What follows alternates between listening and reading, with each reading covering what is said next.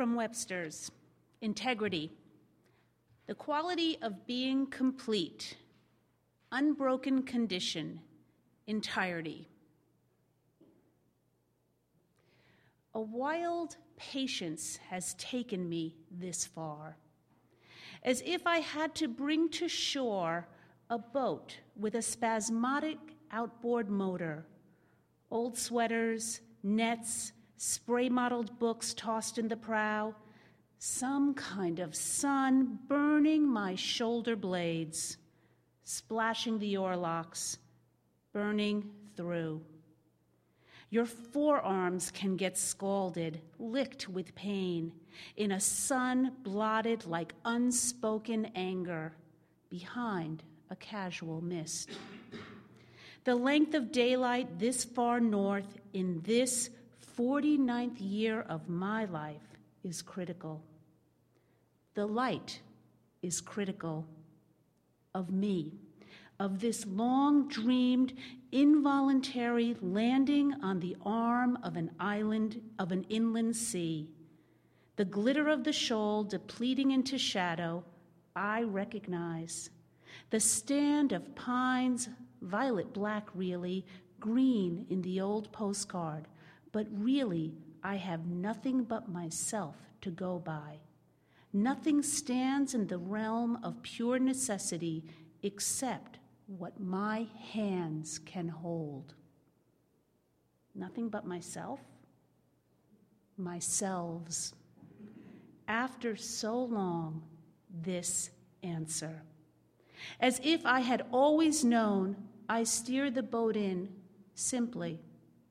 The motor dying on the pebbles, cicadas taking up the hum, dropped in the silence. Anger and tenderness, myselves. And now I can believe they breathe in me as angels, not polarities. Anger and tenderness, the spider's genius to spin and weave in the same action from her own body anywhere, even from a broken web. The cabin in the stand of pines is still for sale. I know this, know the print of the last foot, the hand that slammed and locked the door, then stopped to wreathe the rain-smashed clematis back on the trellis, for no one's sake except its own. I know the chart nailed to the wall boards, the icy kettle squatting on the burner.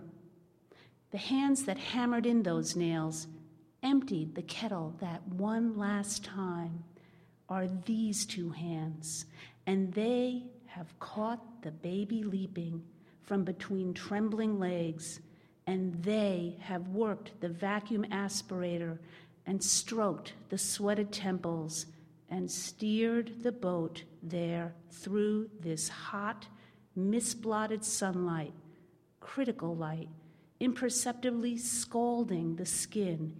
These hands will also salve.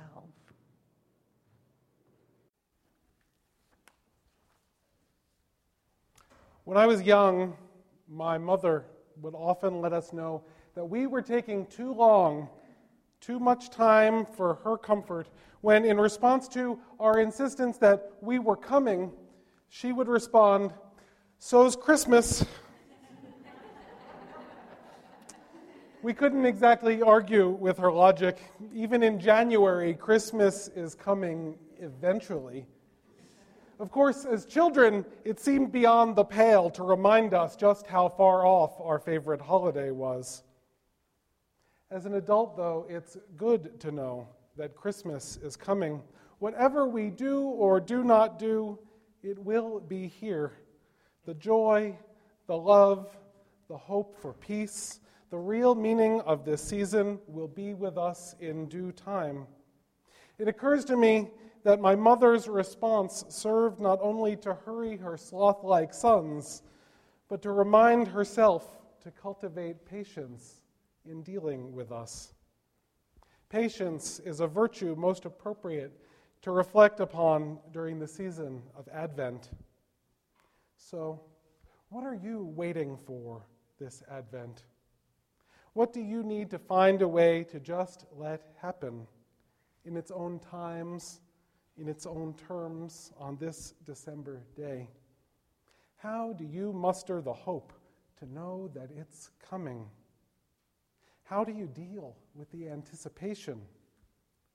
How do you gather the patience to wait for it?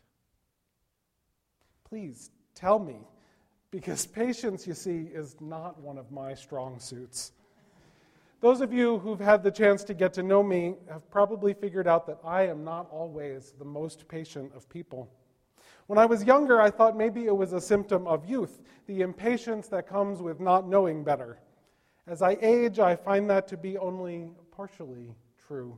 There's still a nagging impatience seething at my core.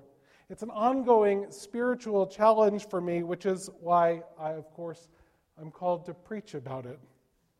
One of my recommendation letters for the Ministerial Fellowship Committee, that committee that decides whether candidates are admitted to good standing as ministers in our denomination, even noted that this was one of my challenges. It said, "I don't suffer fools gladly," and went on to say how much of a challenge that might be in any ministry that I one day take up. My final letter from that committee received this fall, the one that made that good standing permanent, counseled me to always be patient as a leader in this congregation, to pay attention to the anxieties caused by growth, and to remember that my vision for the future is only that unless we work together to make a shared vision into reality. It's good for me to remember that I am not by nature a patient person. It's good for me to be reminded from time to time that I must work hard to cultivate patience in my life and in my ministry. And Advent is a really good time to remember the virtue of waiting. And yet, these days it seems like I'm running into more and more things that try my patience, and not fewer and fewer of them as it should be. A year ago this very week, the New York State Senate rejected marriage equality legislation. Marriage equality will come, I am told, just wait. And so I ask, how long must I wait to have my civil rights recognized in the state where I live? I have friends, colleagues and friends who are serving in the United States Armed Forces, people who are serving our country with honor, who have to hide something about themselves, because if they were to let anyone know that they were gay or lesbian or bisexual, they would be kicked out of the military. They would be discharged dishonorably, and their calling to serve our nation would be brought to an end. They are bravely serving our nation, and they are told again and again that the don't ask, don't tell rule that keeps them silent, it'll be overturned someday. Just wait. How long do they have to wait to live with integrity? Lawmakers from both parties have for many years been promising legislation to create fairer systems for immigration in this country. The DREAM Act, which would allow undocumented people brought into this country as children a path to citizenship through military service or higher education, is a major priority, so say the legislative leaders, and yet it remains without a vote in the United States Senate. And so I ask, how long must these young people who had no choice in whether to come to this country or not, who have never known another home other than this one, wait for our government to open a door for them, so that they don't have to live every day in the fear of being deported to a nation they have never known? Just wait, they're told. It'll happen. We'll pass this bill eventually. But in the meantime, dozens are deported with each passing week. For the last couple of years, this congregation and UU congregations all over our country have been studying ethical eating. We've studied the food system that exists in this country and understood that food that does not harm our planet is unaffordable to many people in our society. factory farms and pesticides and herbicides and agribusiness and government have come together to make the cheap food the stuff that's killing our planet. Incinerators, chemical refineries, and polluting industries are routinely cited in poor neighborhoods, and our government does not have the power to regulate that.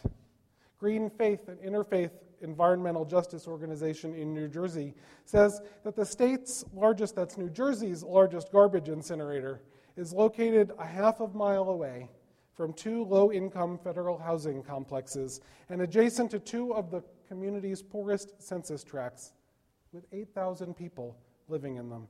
The facility burns 2,800 tons of waste every day and spews particulates and chemicals into the air, particulates and chemicals that come from burning garbage produced in New York City.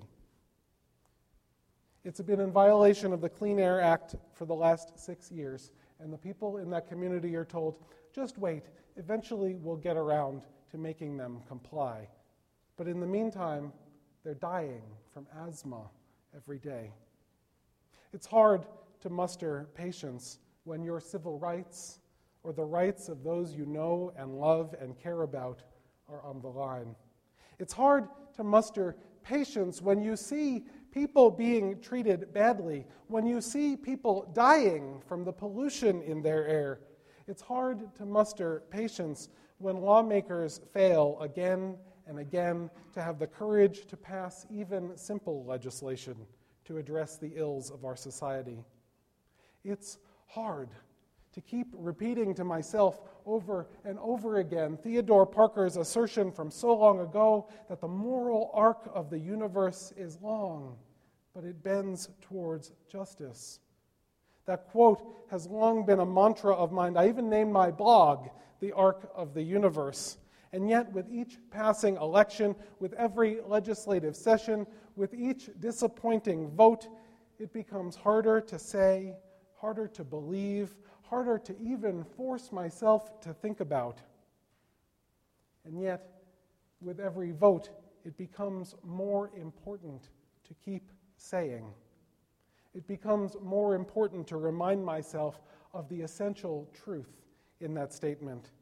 It's as if I am breathing necessary oxygen on an ember of hope burning within me, keeping it glowing so that one day it might burst into flame.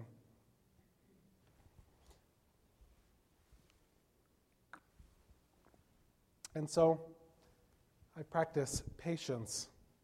Marriage equality is coming. Comprehensive immigration reform is coming.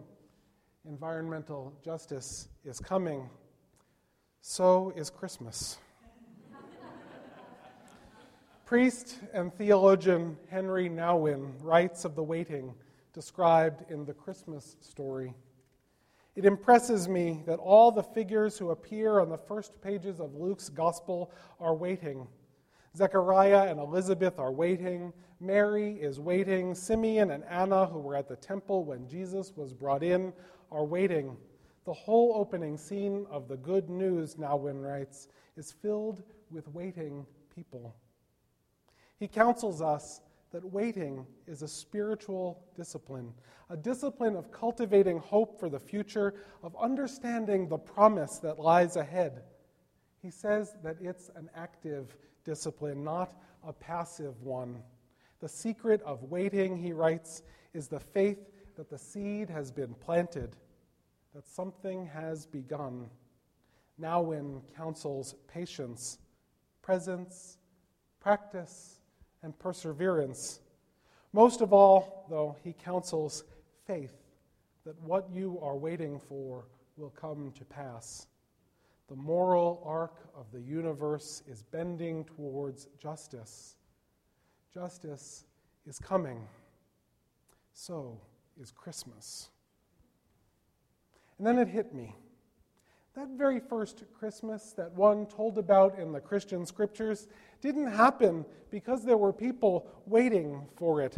It's not like Jesus got off a plane and met his followers at baggage claim. Mary, I would imagine, had to push, probably pretty hard, given that it was her firstborn son entering the world in that manger. And in those days before epidurals and Lamaze, I bet it hurt a lot. And sweaty from the pain of seemingly endless contractions, with bits of straw sticking to her skin and camels licking her forehead, I bet she screamed out more than once, "God, I am never letting you touch me again." And there, holding her hand and reminding her to breathe, was Joseph, dipping the hem of his robe into the bucket of water and wiping down her sweaty brow, making sure there was a clean place amidst the farm animals to lay the baby down. Maybe a midwife crouched between Mary's legs, coaching her through the contractions, the pushing, and the breathing, helping that newborn baby into the world. Yes, that first Christmas must have taken a lot of work. The poet Adrienne Rich writes, "A wild patience has taken me this far, as if I had to bring to shore a boat with a spasmodic outboard motor, old sweaters, nets, spray-mottled books tossed in the prow, some kind of sun burning my shoulder blades." And so it is I realize that what needs to be cultivated is not mere patience, but wild patience. A wild patience that knows when it's time to wait and when it's time to act. A wild patience that sits sometimes spreading healing balm on burned skin and gets up sometimes to build, to work, to do. A wild patience that knows the difference between faith and resignation, that keeps the ember glowing amidst the howling storm, that steers that boat towards the shores of tomorrow. Yes, hope is here, peace is coming, love is coming, and so is Christmas. They all require patience. They all require waiting and breathing. They require letting things go. And they all, every one of them, require hard work. May we find in ourselves both the patience to wait and the impatience to do what must be done. This season of Advent and in the new year about to dawn, let us be wildly patient together. Blessed be.